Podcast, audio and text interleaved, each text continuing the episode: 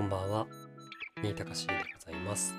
普段は転職エージェントをしたり、え物を書いたり、音声配信をしているようなものでございます。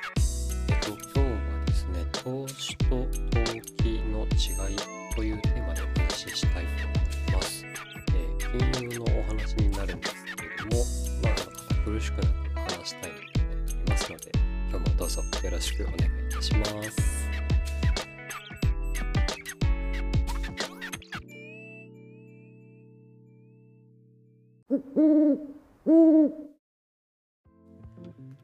えー、と投資やら投機やらっていう言葉がですねあの日常的に使っている人と全然馴染みがないぜっていう人といろいろと分かれるんじゃないかなそんなテーマなんじゃないかなっていうふうに思っているんですが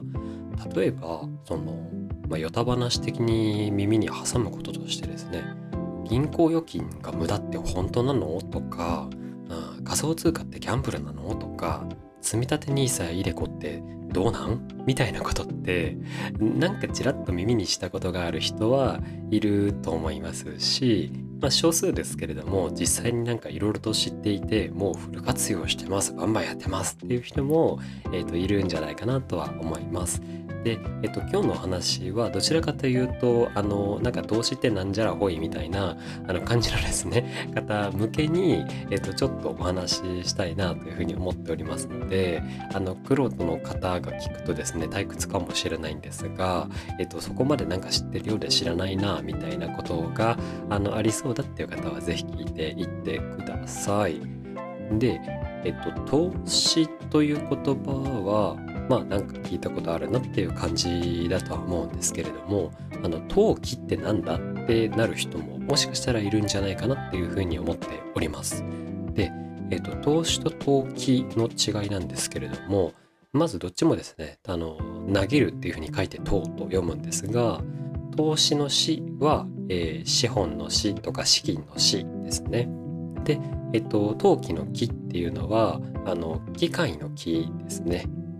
っていう感じで、えっと、投機はですね実はのギャンブルのことを、えー指すことが多いです。で、えー投資っていうのはあの利回りを予測して狙うものみたいな風に一つ言うことができるかなと思います。言葉の厳密な定義っていうのは結構いろいろと人それぞれでなんか解釈が実は違ったりしますのでなんか投資たるやみたいなことのお話をするつもりは今日はないんですけれども、えー、と投機イコールギャンブルなんだろう例えばこうパチンコとかですね。あの競馬とかですね、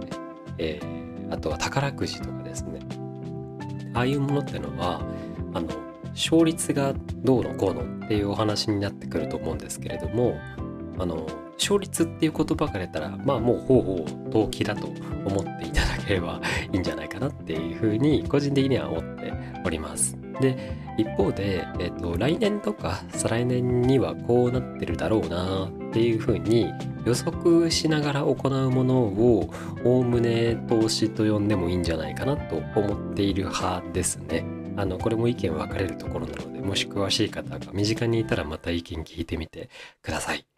で、えっと、銀行預金ってどうなのみたいなお話なんですけれどもこれは多分ですねあの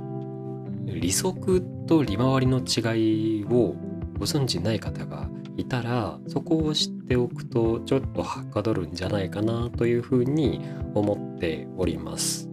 で、えっと、利息って何なのって話なんですけれどもこれは例えば銀行にお金を預けます。預金っていうやつですね、えー貯金とか預金です。で銀行にお金を預けるとその預けた金額と期間に応じてもらえるお金があるんですけれどもこれを利息と言いますねで一方で利回りって何っていう話なんですがこれはあの投資したお金に対してえ利益の割合を示すような数値のことになります。なのであの銀行に、えっと、お金を預けることを投資だっていう人はさすがにいないと思うんですけれどもなのでですねあの利回りと利息っていうのはそもそもその投資の言葉なのか投資じゃないような言葉なのかっていう形で変わってきます。で、えっと、銀行もですね使い方は実は様々でしてあの銀行の中でも扱ってる金融の商材っていうのがいろいろありますので必ずしもあのこの限りではないっていう話なんですがただ一般にあの銀行にお金を預けます。預金します。普通口座に預金しますっていう風になった場合の利息っていうのは年間で0.001%ぐらいというふうに言われております。なので例えば100万円を1年間預け続けていたら利息はですねだいたい0.001%なので9円10円くらいなんですね。でもうちょっと厳密に言うとあの半年ごとにその利息がいくらでしたっていうのがついていきますので、えーと、50万円の時にいくら50万円の時にいくらっていう形になるなりますからまあ多分ですね4円または5円っていう形で合わせて9円ぐらいが1年間であの貯金としてですねプラスされていく、まあ、なんか銀行からのボーナスみたいなもんですよね。って感じのが、えっと、利息のその、まあ、利率なんですけれども、えー、じゃあ例えば一方でこう積立 NISA の利回りって大体ですね15年以上くらいこう長期で投資してもらえたら、まあ、3から7%ぐらいで期待できるっていうふうに言われておりましてこれはもう過去のあのデータからもう算出されていてで今後の経済見通しも立っていて。っていう状態で3から7%ぐらいで大体長期で投資してもらったら推移するんじゃない？増えていくんじゃない？っていう感じなんですよね。もちろんその来年とか今年がマイナスじゃあ20%でしたみたいな年があのなかったわけじゃないんですけれどもそのプラスだったマイナスだったっていうところの、まあ、こう積み重ねによって長期で見る場合はおおむね3から7%、まあ、平均で5%ぐらいですかね。っていうのが期待値とされています。なので、まあ、毎月ですねじゃあ1万円だけこう積み立てていって年間12万円を、えー、こうそれ専用の口座に預けますってなった場合に利回りが5%でうん7年半ぐらいですねあの貯め続けると、えー、90万円ぐらい口座にお金があの貯まることになるので100万円まであと一歩っていう感じなんですけれども実はその時7年半経った時点では、えーと、90万円にですね運用利益っていうのがプラスされてだいたい109万円ぐらいになるんですね。5%で推移した場合の予想ですね。で、えっと、銀行に100万円を7年半預けていても利息はですね7年半で、えっとまあ、大体67円とか1点70円とかぐらいにしかならないのであの100万70円が7年半後の資産になるわけですよ。でも一方でえーと、積立 NISA っていうその制度を使っていくことによって、えー、貯めた金額は90万円なんですけれども、まあ、その利益が出て109万円ぐらいになっているのであればお金をですね置いておく場所を変えるだけで、まあ、約その差額でいうと19万円くらいの、えー、差が出ていることになりますと。で、まあ、さらにですね積立 NISA ってこう年間で40万円くらいのあの金額をこう預けることができる、まあ、いわゆる非課税になるんですけれどもだから毎月でなら3万3333円みたいな感じになっていきまして3万3000円を毎月毎月コツコツこう積み上げていったとしたら利回りがですね5%で予想していくと20年間もし貯められた場合ですよ。800万円ぐらいあの貯金することになるわけなんですがそこにですね、なんと運用利益が569万円ぐらい乗っかりましてで、えー、と合わせると大体その1000 368万円とか1369万円とかがあの資産として、えー、獲得できるよっていうシミュレーションがあったりします。でなんでその預けただけでお金が増えるの？みたいなお話なんですけれどもあの雪だるまって転がすほどに大きくなるじゃないですか。動物の森プレイしたことある人わかると思うんですけれども。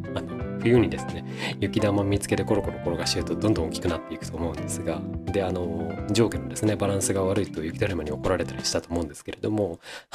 こういう感じでですねあの雪だるま式という言葉がありまして金融用語で言うとこれを福利っていうふうに呼ぶんですね。だから貯めていったお金が毎月コツコツコツコツ増えていくプラス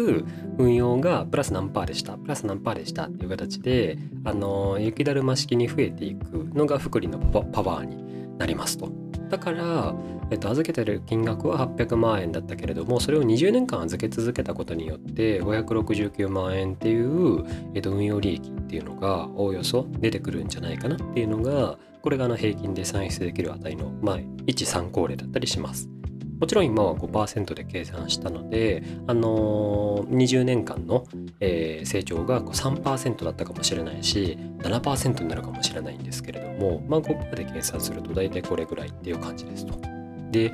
えっと、老後にですねなんか2000万円問題みたいなことを聞いたことがある方もいるかもなんですけれども、えーまあ、年金がもちろんあのなかなか減っていくわけですので今はですねあの切り崩していないあの国の予算が実はあったりするんですけれどもまあさておき2000万円問題とか言われるととにかく個人の我々としては不安ですからそういう時のためにですねじゃあ1360万円がとりあえずゲットできるんであればあとじゃあ670万円どうしようかなみたいなあの給料をもうちょっと貯めとこうかなみたいな選択になるわけなんですよね。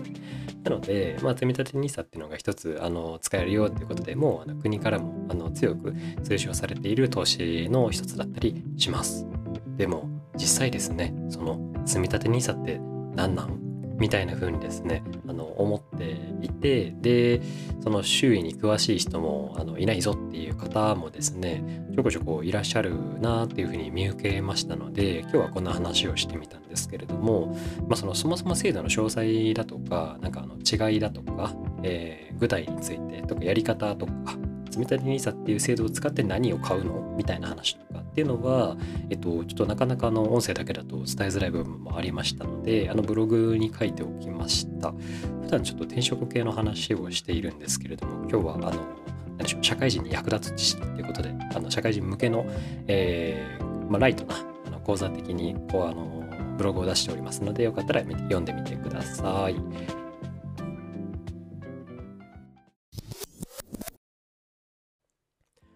じゃあですねちょっとこれまであの銀行やらあの何やらっていう話をさせていただいたんですけれども、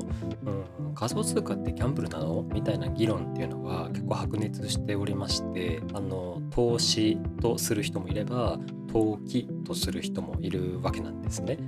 で、えーまあ、どっちが正解っていうこともないと思っていてこれはなんかもはや思想の問題だなとあの思想の話だなっていうふうに感じているんですけれども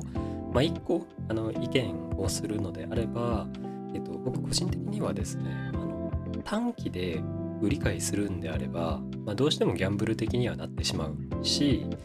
えー、一方で何か見立てがあって中長期でコツコツ貯めていくんだとしたらそれはその方なりのあの投資なんじゃないかなっていうふうに思ったりしております。で、えっと、ここでですね投資で大切なことは、まあ、いくつもあるんですけれどもそのうちの一つに、えっと、人の意見をあんまり鵜呑みにしないことっていうのはあるんじゃないかなっていうふうに思っております。で、えっと、これはまあ経験としてなんですけれどもあの人の意見をじゃあ鵜呑みにしないためにはというお話でしてこれ結論ですねまあなくなってもいいかなって思えるくらいのちょちょっとの金額をですね